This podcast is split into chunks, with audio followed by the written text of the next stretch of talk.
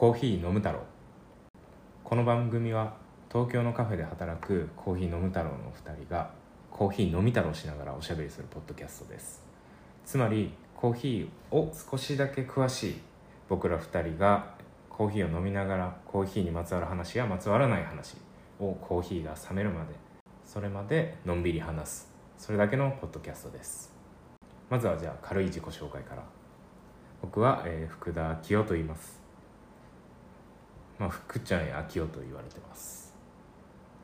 東京に、えー、と千駄ヶ谷とスカイツリーに店舗のあるビーアグッドネイバーコーヒーキオスクというところで働いています。では。はい。えっ、ともう一人の方の鈴木です。えー僕も Be a Good n e i g h コーヒーキオスクで働いてるんですが僕はその中で焙煎をしてるロースターをしております。はいそんな感じですね。はい。まあなんかそんな2人が普段一緒にいながらまあ一緒の場所で作業してるんですけど裏方で、えー、と普段一緒にいながら仕事しながら話したりしてることをまあくっちゃべるのでのんびり聞いていってくれると嬉しいです。嬉しいです。配信はまあ今のところ全然決まってないんですけど、まあ、週に1回ぐらいできたらいいなとでも編集なども面倒なのでそのまま出したいなって思ってるので基本的には。なのでクオリティは特に最初の方は の 多めに見てくれると嬉しいです。はい、まあ、僕らのことを知ってる人なんだりは、まあ、ニヤニヤしながらで結構なので聞いていってくれると嬉しいなと思います。よろしくお願いします。まあ、少しずつね内容も含めてブラッシュアップできたらなと考えながらとりあえずやってみようぜっていう感じで始めましそうですね。た、はい、はいでまあそもそもこのポッドキャストやろうって思ったのはまあ俺からかな言ったの。そうですね。まあもともとねあの某シアトル系うん。コーヒーチェーン店で、緑のね。うん、お互い働いてて、まあ、店舗一緒になったことはないのか、ないね。まあ、ヘルプとかでうん。なったのか。でまあ年齢も近いんでまあ喋るようになって。でまあいろんなこう流れで今は同じカフェで働いてて。はしょったね。まあなんかそういう話必要なのかどうなのかっていうのもなんかこの今後の流れで今後ですね。はい。決めていきたいなって思うんだけど、まあ、全部話しちゃうとね。そうね。うん。なるんで、まあ、お互いそのバリスタとしてもともと今はちょっと僕ら裏方なんだけど、まあ、ここに入った時はお互い最初はバリスタとして働いてて、で、えっとまあ、裏方で働くようになって、まあ、仕事しながらこう話してるとなんか俺はちょくちょくなんか鈴木の話聞いて「へえ」とか俺はそのバリスタしかやってなかったからうん。なんかコーヒーに、まあ、詳しいっちゃ詳しいけどそこまでこうプロ、まあ、プライドは持ってやってたけどまあもちろん農園にも行ったことないしなんかその豆の加工法みたいなところも、まあ、さらっと知ってるぐらいのおナチュラルとか。説明できるけうんそうどそうそうそう。なね。なんだけど、まあ、鈴木は、まあ、焙煎をしてるのであの、まあ、日々結構インプットししてるんだろうなっていう部分があると思うから話してる時に「へえそうなんや」とかでコーヒーに関して分からんことあったら質問したら答えてくれたりとかしてて。なんかそういう話、まあ、今俺らはお客さん対お客さんでほとんど会話する機会が対話する機会がないからあのなんかそういうところせっかくだからなんか音声に載せて外に発信できたらいいなっていうのはちょくちょく思ってて、ね確かに。インプットはめっちゃお互い多いだろうけどね。そう、うん。まあ俺はだからそのそんなにないんだけど俺は単純にちょっとアウトプットしたいというかそのお客さんと喋ってないんで少しこう外向けに話す機会欲しいなみたいな。きっかけね。うん、うん、なので、まあ、特にこう深淵なるテーマはないんだけどまあ、たまに多分へえって思うようなことも出てきたりとかまあするかもしれないですね。内側の部分だったりとか、もう本当にまだ全然内容決まってないから。まあとりあえず明夫が喋りたかったってい やいやいやまあお互いね、いう、うん。うん、っていう感じですね。本当に内容もこれからいろいろ決めていって。ちゃんと俺たちが続けれるんだったらゲストとかも呼んでみたいなぐらいの。そうですね。まあまず週一頑張ってみようかっていうそうですね。はい、まあでタイトルが「まあ、コーヒー飲む太郎」飲む太郎。うん。まあ、僕ら飲む太郎なんですけど、はい。あのーねまあポッドキャストやろうかっつって、まあ、タイトルいるやんっつって。アドレス作らないといけないやんってなった時に、まあ、どういうのがいいかなみたいな。今あるその他のポッドキャストの配信者のタイトルとか見て。ちょっと僕らもねかっこつけて英字のタイトルみたいなのも そうですね。考えたりとかしたんだけどもうなんか恥ずかしくて一周回って コーヒー飲む太郎になりました。僕的にはすごいしっくりきたっていう。そうね明夫は初なんだけど、うん。すごくしっくりきたタイトルですね。だからまあ、まあ、飲む太郎の2人が飲み太郎をしてたまに飲む子も入れて。そうですね。いろんな人が入ったらいいかな感じですね。はい。まあといった成り行きで始まったポッドキャストなんですが、まあメインというか、まあ、コーナーみたいなもの行ってみましょうか。はい。はい。コーヒー入れましたのコーナー。はい。まあこのコーナーは、えっとこの話のお供にコーヒーを入れてそれに関する感想を言ったりなんだりして、まあ、脱線しながら楽しくお話ししようっていうコーナーです。はい。はい。じゃあ今日のコーヒはい。今日のコーヒー出ましたはコーヒーカウンティさんのブラジルですね。ー、ファゼンダ、えーアルボラダというコーヒーです。カウンティは福岡？そうですね。福岡のコーヒー屋さんでうん店はみ全部で3つ福岡にある、うん。まあ東京で飲む機会もね増えましたね。そのちょいちょい見るよね、うん。カウンティって。ですね。コーヒーカウンティのオーナーの森さんっていう方が、まあ、すごくコーヒー業界の中でもすごく有名な方だけど、まあ、その方が焙煎したコーヒー実際に農園に行ったりとかしてで実際にコミュニケーションを取った中で買い付けたようなコーヒーっていうのが置かれてるコーヒー屋さんって感じですね。あ本人が？そう基本的にやっぱそこが大事っていう。えなんか実際にその直接農園に行ったりとかそのやり取りした人から買うとか実際に行ったところで行われたオークションから買うとかうん。その森さんがやっぱ自分で選んでるっていうところがこのお店のやっぱ一番の根幹にあるみたいですねなるほどねじゃあ基本的にそのある豆に関してはその農園がうん。アルボラダ農園なの？これはそうですね。農場っていうふうに書いてますけど、うん。うん。まあ、これに関してはなんか、まあ、言ったらさっき言ったオークションみたいな形のコーヒーのそのフェスティバルの中でいろいろある中で森さんがすごくいいなって思ったというコーヒーらしいですね、はい。うん、とりあえず飲みたい。はい飲みたいところなんですからね。じゃあ入れます、はい。い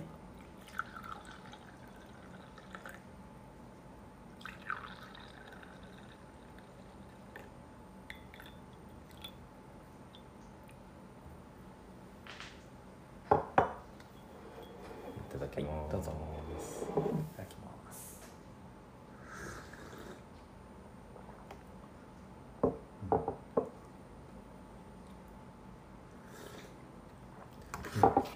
美味しいうん美味しい。なんか印象としては結構その南米っぽいなって思ったけど。あその俺の中でのその南米っぽいなっていうのはあのなんていうのかな。茶風って言ったら伝わるんかな。チャフ。あの麦感。麦感。はいはいはいはい、なるほどね。その綺麗綺麗は綺麗なんだけどなんかその後味にうんうん。なんか表現むずいな。いイガイガが残るみたいな。それまあ確かにね。うん。まあブラジルにはブラジルのそのなんだろう一本通した味みたいなのはうん。まあ結構感じることはあるかなと思う。ブラジルっぽさなの？カウンティーっぽさなの？えっ、とね多分その明夫が言ってるのはブラジルっぽさいわゆるナッティとかナッツとかいう人があとはなんか麦チョコっていうような人がいるかなって思うのとうん。で、まあ、このコーヒーでいうカウンティーっぽさみたいなのは、まあ、僕が感じるとこだとうんなんかブラジルのそのナッツ感とかはあるんだけど同時にやっぱ結構華やかな香り、うん。ブラジルのコーヒーなんだけどブラジルっぽくないとこも持ってるみたいな。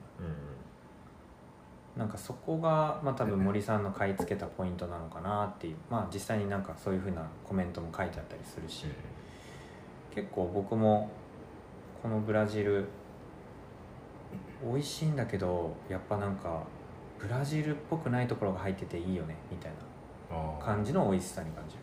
すごい漠然としてるんだけどその結構南米俺のその経験エスプレッソとかで使ったりとかドリップしたりとかした経験からすると大味な印象があるんだよね。南米のブ豆ラジルには。あ南米に。は特に。うん。コロンビアとか、ガテマラとうん。か、まずそのよくそのフレーバーの表記にさ俺はなんかキャラメルとか、うん。ナッツうん。あとはダークチョコレートとか。うん。そういうのが入ってる印象で南米の豆って、はいその辺って言ってしまえばコーヒーの味そのものや。って俺いつも思う、まあコーヒーらしいね。そう、あのなんかそれを特徴として出てる豆が南米だからうん。南米ってザ・コーヒーみたいうん。ななんかその農園の人みたいなのを想像してもなんかいいおっちゃんみたいな。はいはい ちょっと大柄そうそうそうそうそう。だから味もそんな感じなのかなって思うんだけど、はいはいはい俺がそのカウンティさんの豆をこう何度か飲んで思うのがその味をキープしたままなんかちょっとお上品じゃない？ああねなんかまあ僕もそれ森さんに言ったことあるんだけどやっぱみんなすごいなんかこう上品とかうん。綺麗とか、うん。洗練されたっていう風な感じとか。うん、はやっぱみんな言うよね。うん、夕方感。ある夕方？うん。夕方感ね。まあ確かにね。なんかちょっとなんていうの艶やかな感じ？は液体から感じるなーって思う。うん。なんかちょっとセクシーみたいうんうん。なずるいなーって毎回飲むたびに思う。そうなんか焙煎のところで行くとなんていうのかな。それはどこに生まれるの？あー。焙煎のレシピってそもそもうん。ね、俺詳しいこと分からんからあれやねんけどその秘伝のレシピなの。いやなんか最近はシェアする人多いよね。あこの豆はこうやって焼いてますみたいな。そうそう。意外とやっぱオープンになってきてるかなって、うんで昔は違うけど。豆によってすごいまあ温度とかさうん。えっと時間うとか温度を切り替える時間とかんはい。タイミングとか、いろいろあると思うんやけどそれって豆によって変えるの絶対。朝入り中入り深入りで変えてんの？えっ、とねこれは人によるって感じの答えになっちゃうけど、まあでもそうだね。まあなんか一個その統一のなやり方みたいなのが一個あってベーシックレシピみたいうんうんうん。ななんかそれをやったそれを試してみたら、うん。ちょっとなんかうまくいかなかったからちょっとそこからずらすみたいなことをやるパターンとうんうんうんこの国はこういう焼き方やるって言って別々にする人もいるしってなんか本当うん。それぞれだけどまあでもやりたいことはみんな多分一緒でこの豆の一番いいところを探してるんだと思うね。うんうんでそのいいところっていうものの捉え方が人によって違うからアプローチがまあ結果変わってる。うんはいはい。みたいな感じなんじゃないかなって思う。アフリカ例えばだからその深入りだから一番のレシピでみたいな人もいればアフリカだからこのレシピでケニアだからこのレシピでうん。みたいなその分類の仕方は結構人それぞれでみたいな。感じする。うん、うん。そうね。それで言うとどうなの？カウンティーは。うーんなんとなくだけどそのカウンティーのコーヒーらしさみたいなのがやっぱいろんな人に聞くとあるっていうふうなのは僕も感じるから、多分なんか大きいやり方が一個あるタイプだと。うんなるほどね。ただなんかその大きいやり方が一個あるんだけどジャストに持っていくのは結果全部違うっていう。うん。真ん中に芯は通ってる。なるほどね。一個一個に合わせてそれのポテンシャルを引き出すっていうよりかはうんカウンティーの黄金のなんかレシピが何種類か分からんけどあって、そっからこの豆一番美味しい設定どこだろうみたいな、うんうん。ちょっとこう修正するそうそうそう。なんな感じがするなーって思う。なんかあの森さんのそのコンセプトってやっぱりその自分が買い付けに行っててうん。コミュニケーション取ってうんこの豆いいなって森さんが思ってそれを日本で売ってるわけだからうん。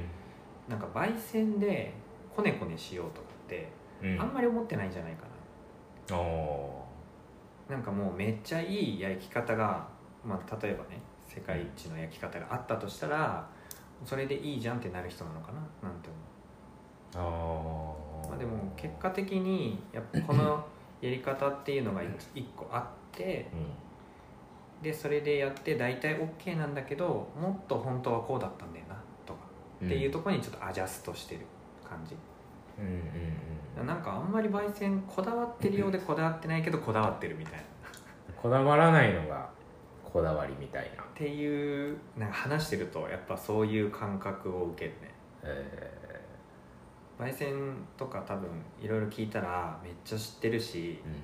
テクニックとかもあるし経験とかももちろんあるから、情報とかたくさんあっていろいろ多分教えてくれるんだけど、うん。でも実際やってることって言ったらすごくシンプル。うん。でなんかなんとなくそのめっちゃ頑張ってきたっていうよりはなんかこう自分の好きな方向にうん。なんかずっと目が向いてるような。おー。まあ興味のあるうん。ところにっていうことか。なんとなく。なんかなんかすごく、まあ、もちろん頑張ってきたっていうのはあったとしてもなんかすごくこうスルーッとなんか生き方が出てるようなコーヒーみたいなすごく綺麗で、うね、素直なコーヒーみたいな感じをどれも受けるんだよね。んはいはいはい。すごい派手とかにも多分このコーヒーできるんだよね本当は。うん。やろうと思ったら。はいもっと香りをバッて出したりとか。多分森さんはそういうんじゃなくてあの時見た風景とかはいうん。あの時食べたものとかあの時会った人みたいなのも含めてなんか綺麗な、うん。なんか景色を出してるようなって感じるからなんかあんまり豆に無理させるとかうん。無理に味出したりとか、うん。みたいなのはしてなさそうって思うとなんかこう自然と決まってきたレシピなのかな？って思っちゃう。なるほどね。だから生みの苦しみみたいなのは、まあ、全然分からへんけど基本ないのかなって感じなのかな、楽しみながら、うんそんなんかそんな楽しんでる感じはするよね。こうこうしたら気持ちいいうんのかみたいうん。な、なんかそうね。そう嫉妬しちゃうぐらいそのなんだろう。なんか緩やかな雰囲気が流れるよね。そのコーヒーに。うんうんうん。強引に成形するんじゃなくてこう流れ変えてあげてうん。流れ作ってあげるみたいな、そうそうそう。だからなんかコーヒーの行きたいとこに行ってるなっなるほどね、て思わせられるよね。う飲んでる人はね、ん、それって経験なの。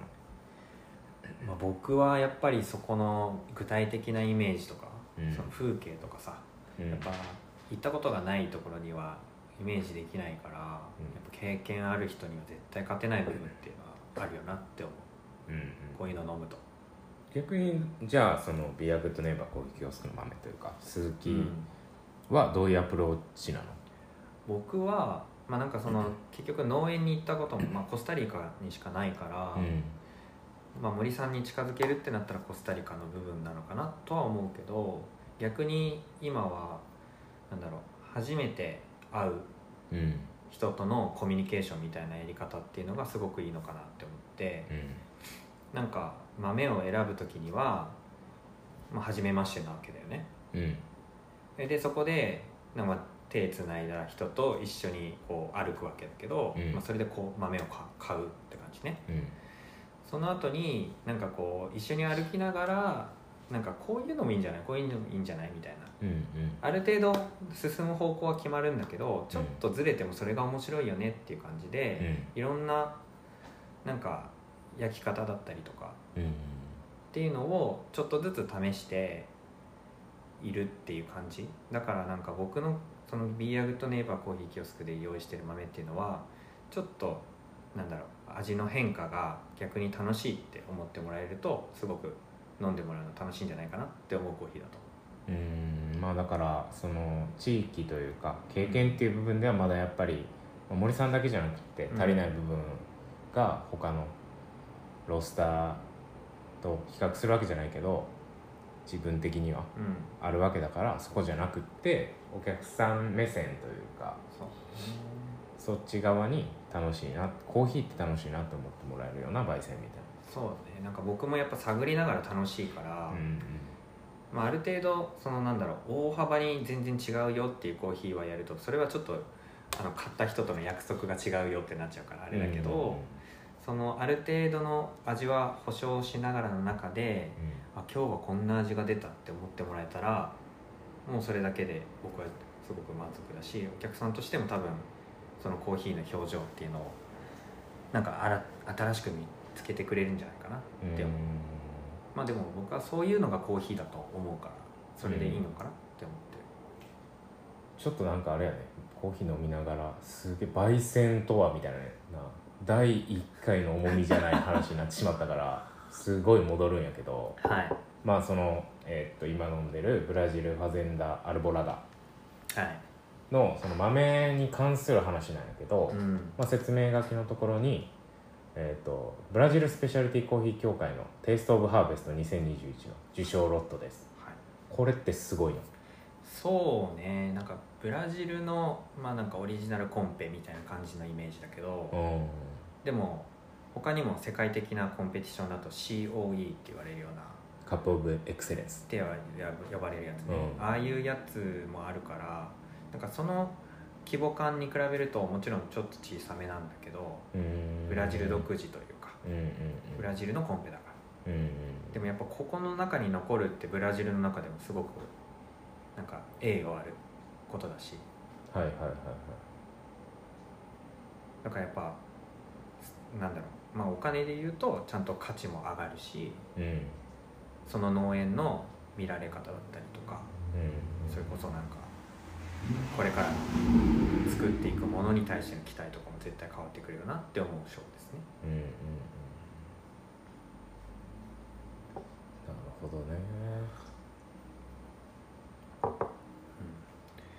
まあ、僕もなんかこのテイスト・オブ・ハーベスト今年もいくつか飲んだけどやっぱりなんか、その普通にこう販売してるブラジルのコーヒーとはうん。やっぱちょっと一線を画すようなフレーバーのうん。感じ？だからちょっとブラジルっぽくないブラジルみたいな。そのブラジルの新しい魅力みたいなのもうん。ここで発見できる。っうんうん。ていうところなのかな？って思う、で、まあ、焙煎度合いローストレベルは中浅入りでうん。えーっと品種がイエローブルボン。はい。イエローブルボンブルボンブルボン種って結構ブラジルよくあるのかなっていう印象なんだけど、イエローブルボンはまた違う。えーっとねなんかまあいろんな国によってその呼び方も違ったりとかもするけど、へまあ、普通のブルボンだと赤く実が熟すんだけどイエローブルボンは本当そのまんまで黄色いまま熟すっていう。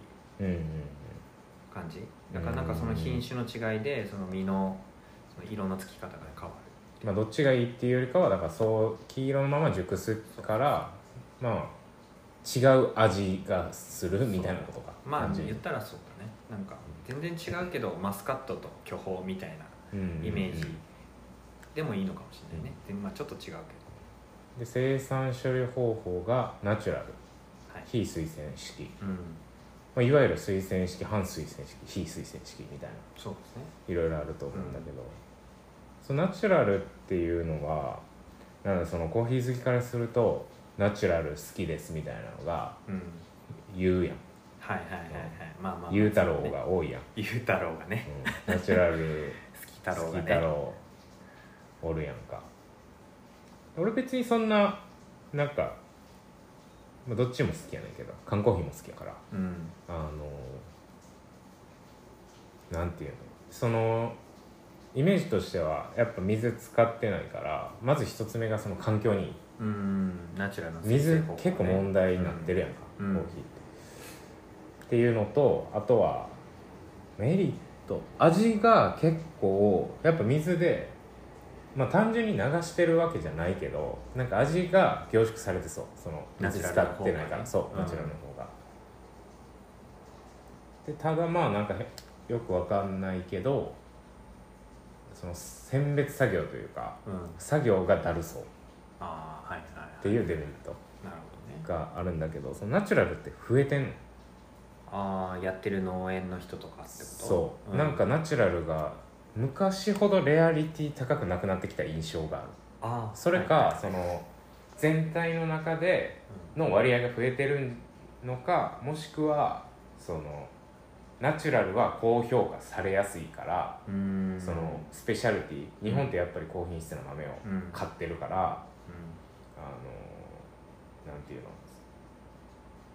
その日本の市場にナチュラルは出てきやすいみたいな。だから多く見えるなのか。そうですね。まあブラジルに関してウォッシュとかそもそもそもほとんどないっていうあそうところもあるけどブラジルはナチュラルばっかり。あとはパルプドナチュラルって言われるほう。要は半水洗式に近いやつですね。うーん。